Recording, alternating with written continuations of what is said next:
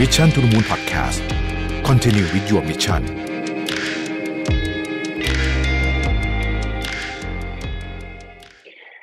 สวัสดีครับ ยินดีต้อนรับเข้าสู่ Change รายการพิเศษจาก Mission to the Moon นะครับ ที่จะทำให้ทุกคนเห็นถึงโอกาส และแนวทางการดำเนินธุรกิจด้วย Circular Economy นะครับ หรือเศรษฐกิจหมุนเวียนนั่นเอง แนวทางเศรษฐกิจสมัยใหม่ที่ไม่ใช่แค่ทางเลือก แต่จะเป็นทางรอดของธุรกิจ และของโลกของเราในอนาคตนะครับ ใน episode ที่ผ่านมาเนี่ยผมได้พาคุณผู้ฟังและคุณผู้ชมไปรู้จักกับ Circular Design ซึ่งเป็นหัวใจสำคัญของเศรษฐกิจหมุนเวียนกันไปอย่างลึกซึ้งแล้วนะครับคงทำให้คุณผู้ฟังเนี่ยได้เห็นภาพแล้วก็เกิดไอเดียไม่มากก็น้อยนะครับสำหรับ episode นี้เนี่ยผมมีแขกรับเชิญที่จะพาคุณผู้ฟังนะครับมาร่วมเปิดมุมมอง แล้วก็สร้างความรู้ความเข้าใจเกี่ยวข้องกับ Circular Design หรือว่าการออกแบบหมุนเวียนมากขึ้นนั่นเองนะครับผ่านธุรกิจ ใกล้ตัวในชีวิตประจำวันนะผมเชื่อว่าคุณผู้ฟังและคุณผู้ชมหลาย ๆ ท่าน น่าจะเคยใช้บริการกันมาบ้างแล้วนะครับ แต่ว่าพวกเราเนี่ยอาจจะมองข้ามแล้วก็คาดไม่ถึงด้วยซ้ำว่าสิ่งต่าง ๆ เหล่านี้เนี่ยเป็น circular economy นะครับ วันนี้ผมขอต้อนรับคุณเปานะครับ คุณพิชัยเอื้อมธุรพจน์นะครับ ผู้ร่วมก่อตั้งมาดีอีสาน เครือข่ายสร้างสรรค์นวัตกรรม และการประกอบการเพื่อสังคมในบริบทท้องถิ่นอีสาน กรรมการบริหารเครือข่ายส่งเสริมการผลิต และการบริโภคที่ยั่งยืนแห่งประเทศไทยนะครับไทย SCP Network และผู้เชี่ยวชาญประจำประเทศไทยในโครงการออกแบบอย่างยั่งยืนของการเดินทาง และขนส่งในเมืองภูมิภาคขนาดกลางภายใต้กรอบความร่วมมือระหว่างอาเซียน เยอรมัน SMMR นะครับ สวัสดีพี่เปาด้วยนะครับ ครับ สวัสดีครับครับ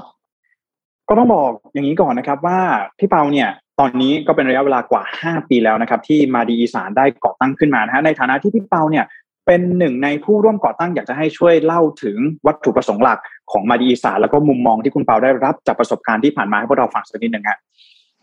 ครับผมขอบคุณมากครับพี่แจ็คครับ ก็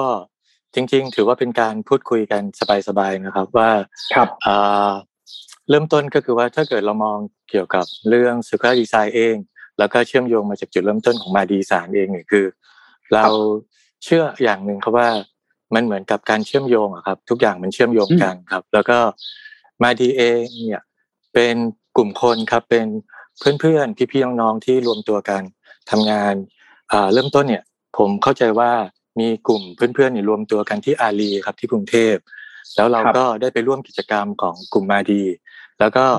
เมื่อถึงจังหวะที่เหมาะสมในช่วงหนึ่งครับ เราก็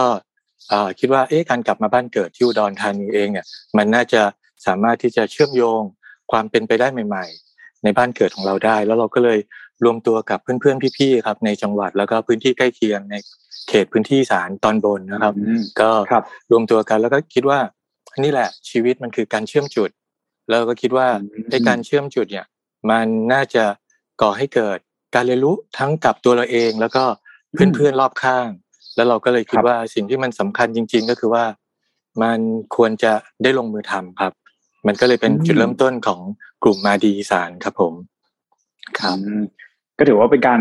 รวมกลุ่มกันนั่นเองนะฮะที่ถือว่าจริงๆแล้วก็เป็นเรื่องหนึ่งที่น่าสนใจมากๆ เพราะว่าบางทีเนี่ยการที่เรารวมกลุ่มกันแล้วก็กลับไปที่บ้านเกิดเพื่อที่จะสร้างสรรค์สิ่งต่างๆออกมาเนี่ยอันนี้ก็เป็นเรื่องหนึ่งที่ผมคิดว่าน่าจะมีประโยชน์มากๆที่วันนี้เองพี่เปาเองก็ได้มีโอกาสมาแชร์ข้อมูลความรู้ต่างๆ ในรายการ Change ของเราในวันนี้นะฮะทีนี้สิ่งหนึ่งเลยที่เราจะเห็นได้อย่างชัดเจนในช่วงตลอดระยะเวลาประมาณ 2 ปีที่ผ่านมาก็คือ มาดีอีสานเนี่ยก่อตั้งมา 5 ปีแล้ว ซึ่งแน่นอนก็ต้องพูดกันตรงๆว่าเป็นช่วงก่อนโควิด -19 ถูกต้องไหมครับพี่เปาเพราะฉะนั้นแล้วตอนนี้เนี่ยพอมันมีสิ่งที่เรียกว่าโควิด -19 เกิดขึ้น พฤติกรรมของผู้บริโภคค่อยๆ เปลี่ยนไปแล้วก็เปลี่ยนไปอย่างมากเลยนะฮะสองปีที่ผ่านมาเรียกได้ว่าปัจจุบันนี้เนี่ยเปลี่ยนไปเยอะมากๆนะครับไม่ว่าจะเป็นเรื่องของวัฒนธรรมเรื่องของสิ่งแวดล้อมสังคม การเข้าถึงข้อมูลใหม่ๆ เรื่องนี้เนี่ยทำให้ผู้คนมีวิถีชีวิตที่เปลี่ยนไปนะครับ ทีนี้แน่นอน การเปลี่ยนแปลงรายการของเรา Change Podcast เนี่ยอยากจะถามพี่เปาอย่างนี้ในมุมมองของพี่เปาเนี่ยนะครับการเปลี่ยนแปลงเหล่านี้ทำให้ภาคธุรกิจเนี่ยต้องปรับตัวเหมือนกันใช่ไหมฮะอืม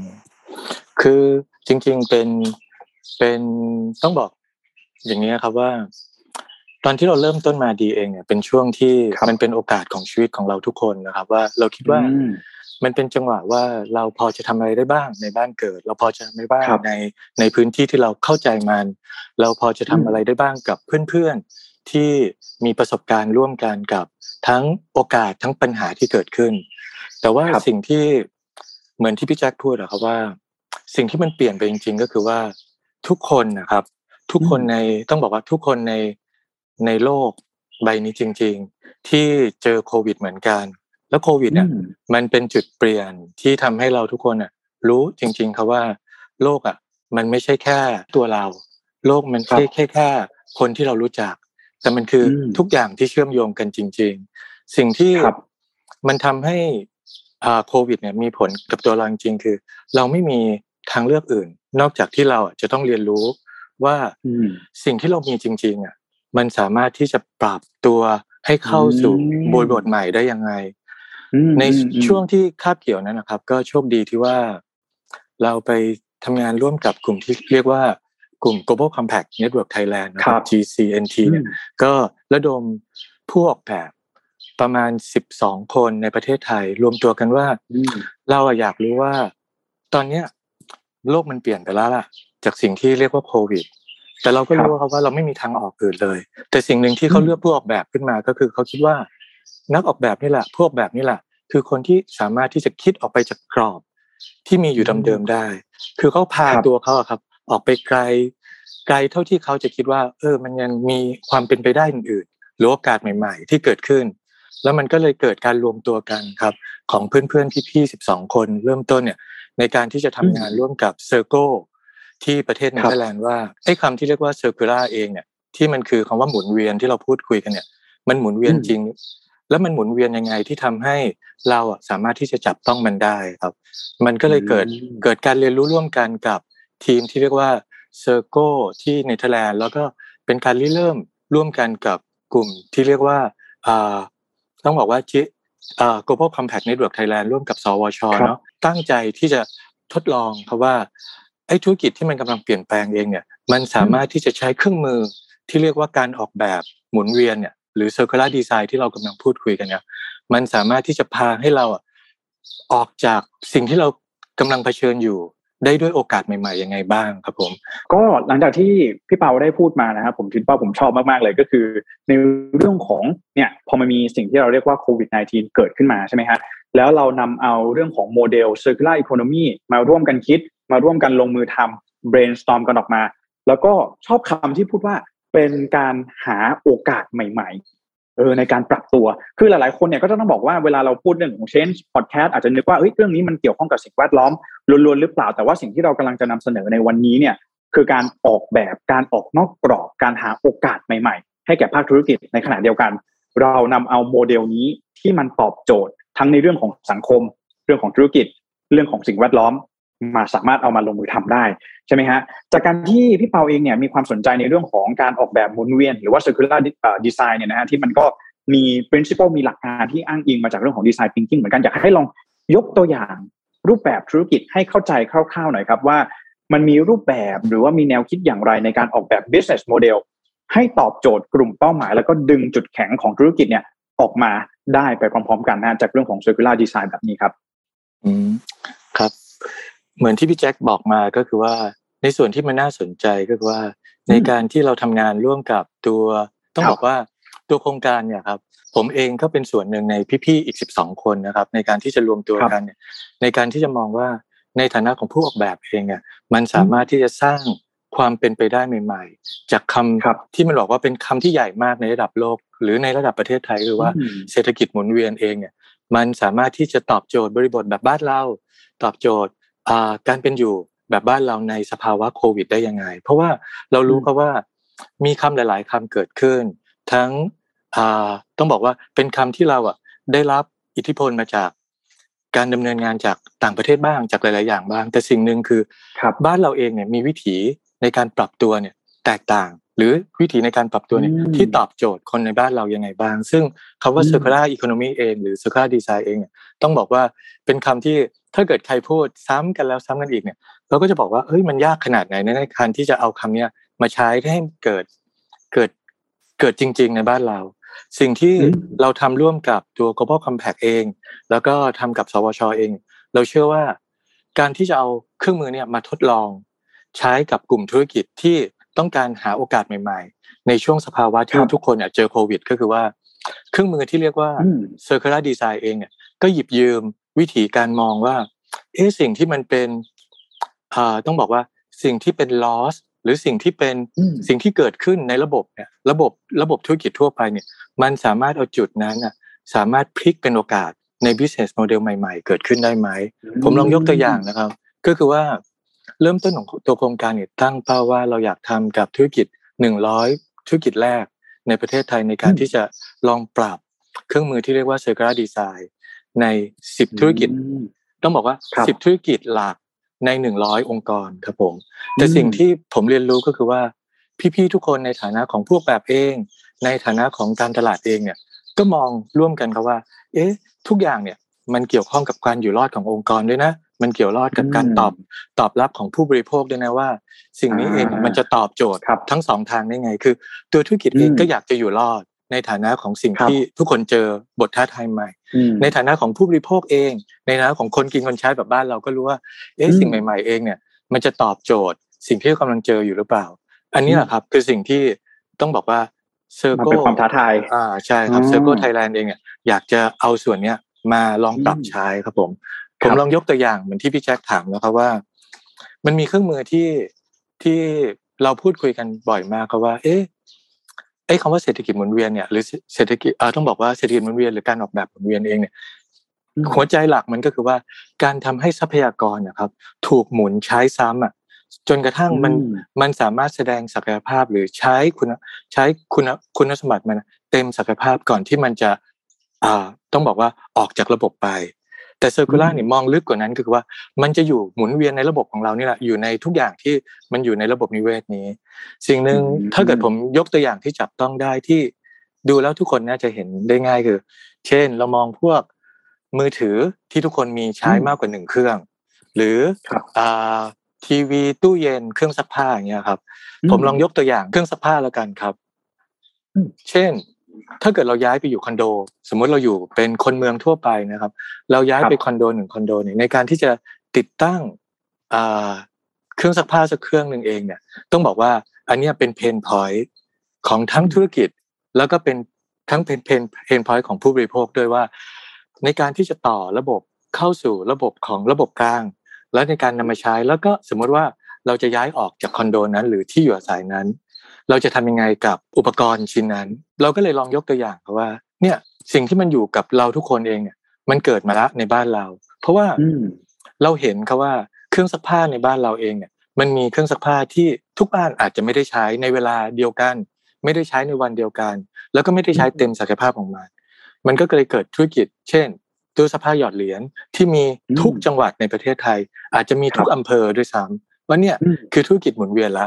คือเศรษฐกิจหมุนเวียนแล้วเกิดจากการออกแบบที่ทำให้เครื่องซักผ้าสักเครื่องหนึ่งสามารถที่จะใช้ด้วยศักยภาพมันเต็มกำลัง แล้วสามารถที่จะเมนเทน แล้วก็สามารถที่จะเมนเทนแนนซ์ในตัวเครื่องซักผ้าเนี่ยอย่างเต็มระบบซึ่งสิ่งที่มันน่าน่าสนใจและน่ารักก็คือว่า บริษัทที่เป็นบริษัทที่ใหญ่มากในเยอรมันนะครับ ก็ใช้ตัวนี้แหละครับ ในการที่จะบอกว่าเขานี่แหละเป็นผู้นำในการที่จะทำเรื่อง เศรษฐกิจหมุนเวียนในระดับสหภาพยุโรป โดยการพูดคุยเฉพาะเรื่องเครื่องซักผ้าของเขาเหมือนกันครับเขาเป็นบริษัทที่ตั้งมาหนึ่งร้อยี่สิบกว่าปี แล้วเขาก็ใช้เครื่องมือเดียวครับ ก็คือว่าเขาบริการในการที่จะทำเครื่องซักผ้าเนี่ย เป็นระบบที่บ้านเราทำมาอยู่แล้ว แต่สิ่งที่มันต่างคือว่าเขาเนี่ยครับในฐานะของต้องบอกว่าผู้ผลิตนะครับทำในฐานะของผู้ผลิตเอง ตอบโจทย์ผู้บริโภค แล้วก็สามารถที่จะ ตอบโจทย์สิ่งแวดล้อมแล้วก็ตอบโจทย์ business model ใหม่ๆได้ ซึ่งอันนี้ครับเป็นสิ่งหนึ่งที่ผมมองว่ามันใกล้เคียงกันมากกับธุรกิจที่เรามองว่าเศรษฐกิจหมุนเวียนเองเนี่ยมันไม่น่ายากเกินไป คือมันไม่น่าเป็นสิ่งที่มันยากเกินไปในการที่จะเอามาใช้ในบ้านเราครับ อืม หรือทุกคนอาจจะพูดถึงว่า เอ๊ะถ้าเกิดเครื่องซักผ้าทำได้ เครื่องชงกาแฟก็ต้องทำได้ ทีวีก็ต้องทำได้ โทรศัพท์มือถือก็ต้องทำได้ เครื่องปิ้งขนมปังก็ต้องทำได้ จริง ๆ คือมันคือการเกิด business model ใหม่เกิดขึ้นเลย หรือหลังคาบ้านก็ต้องทำได้แอร์หนึ่งเครื่องก็ต้องทำได้ อันนี้ครับคือสิ่งที่เราคุยกันต้องบอกว่าช่วงสี่เดือนที่ผ่านมาเนี่ย เราคุยกับภาคธุรกิจขนาดใหญ่ เพื่อจะบอกว่าเราอะสามารถใช้เครื่องมือที่เรียกว่า circular design เนี่ยที่มันตอบโจทย์วิถีชีวิตหรือบริบทบ้านเราได้ง่ายขึ้นครับผม บางทีถ้าเกิดว่าเรามองลองมองดูใกล้ๆ สิ่งที่มันใกล้ตัวเราเนี่ยแหละ มันก็อาจจะตอบโจทย์เอามาสามารถเอามาประยุกต์ใช้ต่อยอดได้นั่นเองก็ไม่น่าเชื่อนะฮะว่าธุรกิจที่อยู่คู่กับคนไทยมาสักระยะหนึ่งแล้วนะครับ อย่างตู้ซักผ้าหยอดเหรียญแบบนี้ก็มันสามารถที่จะเอามาปรับเปลี่ยน ให้เข้ามาอยู่ในรูปแบบของ circular economy ได้ถ้าถามว่าเราลองปรับมุมมองออกนอกกรอบหาโอกาสใหม่ ๆ นี่แหละโอ้โหคือสิ่งที่ บางทีเราอาจจะมองข้ามจุดเล็ก ๆ แล้วก็ทำให้เราเนี่ยพลาดทางเลือกใหม่ๆ ของเราไปก็ได้นะฮะทีนี้อย่างที่เราบอกว่าพฤติกรรมผู้บริโภคก็มีการเปลี่ยนแปลงไปอย่างนี้ภาคธุรกิจเองก็ต้องปรับตัวอย่างที่พี่เปาบอกเออทีนี้อยากจะถามพี่เปานิดหนึ่งว่าจริงๆแล้วตอนนี้ฟังดูแล้วน่าสนใจมากๆ อย่างเรื่องที่เคสกรณีตัวอย่างที่พี่เปาได้ยกมา ไม่ใช่แค่เรื่องของการขาย subscription อย่างเดียว แต่บางทีเนี่ยมันอาจจะมีกระบวนการต่างๆ ที่อาจจะทำให้ก่อให้เกิดเป็น service แล้วก็นำไปสู่ business model ใหม่ๆ เกิดขึ้นมาได้นะครับ เราจะเห็นได้ว่าการ rethink ใหม่ออกแบบให้ตอบโจทย์ตามความต้องการ แล้วก็รูปแบบของการใช้ชีวิตของผู้คนในยุคปัจจุบันเนี่ย แล้วก็ยังช่วยลดในเรื่องของปัญหาสิ่งแวดล้อมไปด้วยในตัวเนี่ย มันเป็นการออกแบบสินค้าแล้วก็บริการให้มีความคงทน ยืดอายุการใช้งานสามารถซ่อมแซมได้ ทีนี้ถ้าหากว่าเรามามองในมุมของประเทศไทยของเราบ้างอย่างที่พี่เปาได้บอกไป รูปแบบธุรกิจเครื่องซักผ้าหยอดเหรียญที่หลายคนได้ใช้บริการอยู่ทุกวันนี้เนี่ยมันก็ไม่ได้เป็นเชิง subscription ไปซะทีเดียว เพราะฉะนั้นพอเราตอนนี้เนี่ยเรามาคุยกันถึงตรงนี้เนี่ยชวนให้ผมนึกถึงธุรกิจอื่นๆ รอบตัวที่ตอนนี้เราสามารถหาได้ในชีวิตประจำวัน อย่างเช่นบริการซ่อมปะเย็บผ้าใช่ไหมครับ แล้วก็ไม่ว่าจะเป็นเรื่องของธุรกิจบริการซ่อมรองเท้าแบบนี้ถ้าเรามองกระบวนการต่างๆนะครับ business model เหล่านี้เนี่ยก็คือเศรษฐกิจหมุนเวียนที่ทำให้ผลิตภัณฑ์คงทนถาวร ใช้ได้ยาวนานมากขึ้น ซ่อมแซมได้เป็น service เป็นทางเลือกให้กับผู้ใช้งานได้ด้วยใช่ไหมครับ จริง ๆ จุดที่น่าสนใจที่ อันนี้ขอคุยต่อจากพี่แจ็คนะครับ คือ จริง ๆ แล้ววันเนี้ยสิ่งที่มันน่าสนใจจริง ๆ ของคำว่า circular economy เองเนี่ยคือ มันกำลังพูดคุยกันว่า เราจะอยู่รอดด้วย business model ใหม่ๆเนี่ยจากสิ่งที่อยู่รอบตัวเราครับ เรารู้ครับว่าเรามี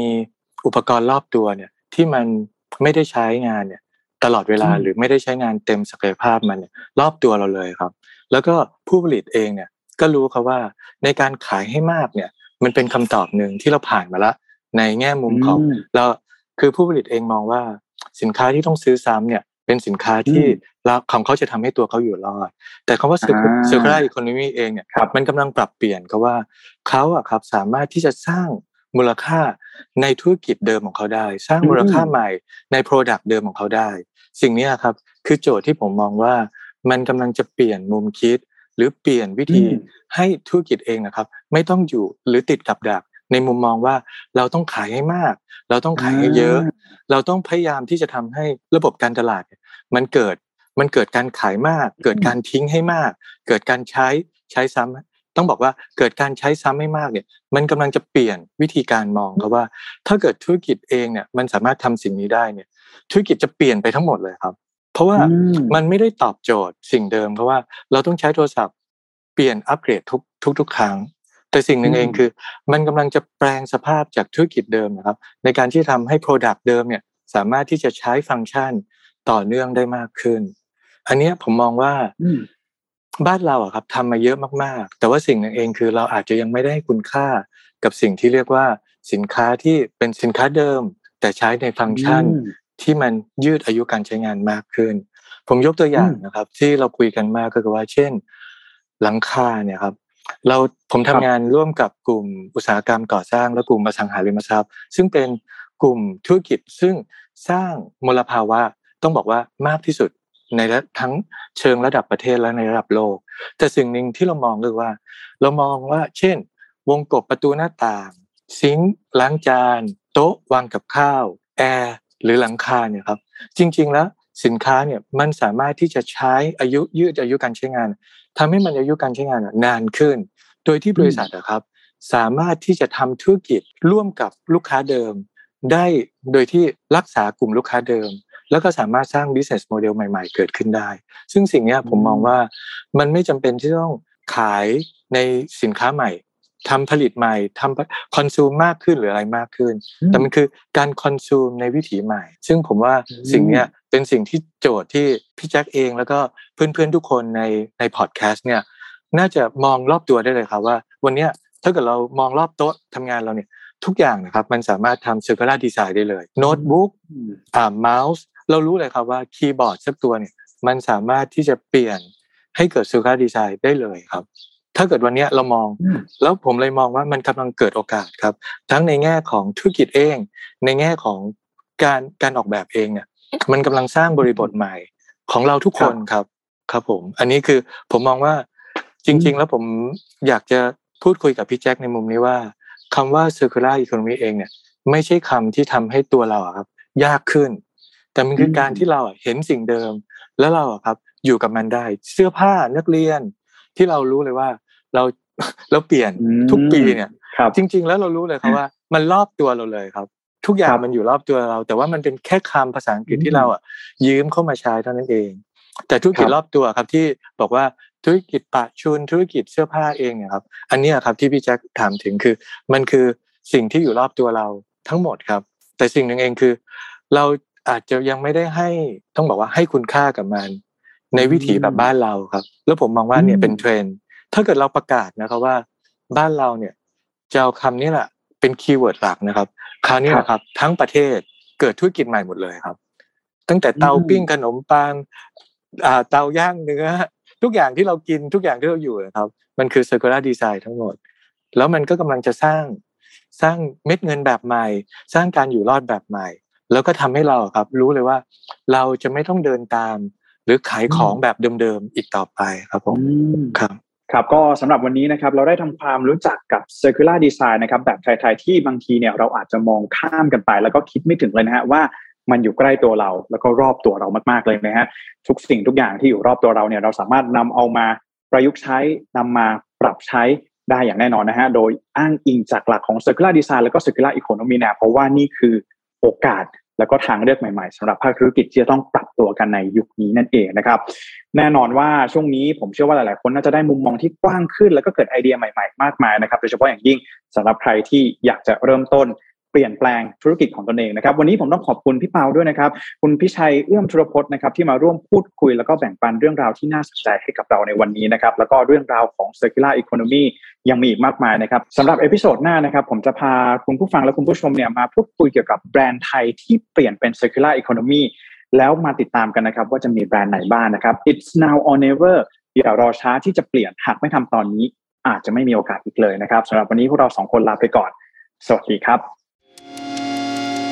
Mission to the Moon Podcast Continue with your mission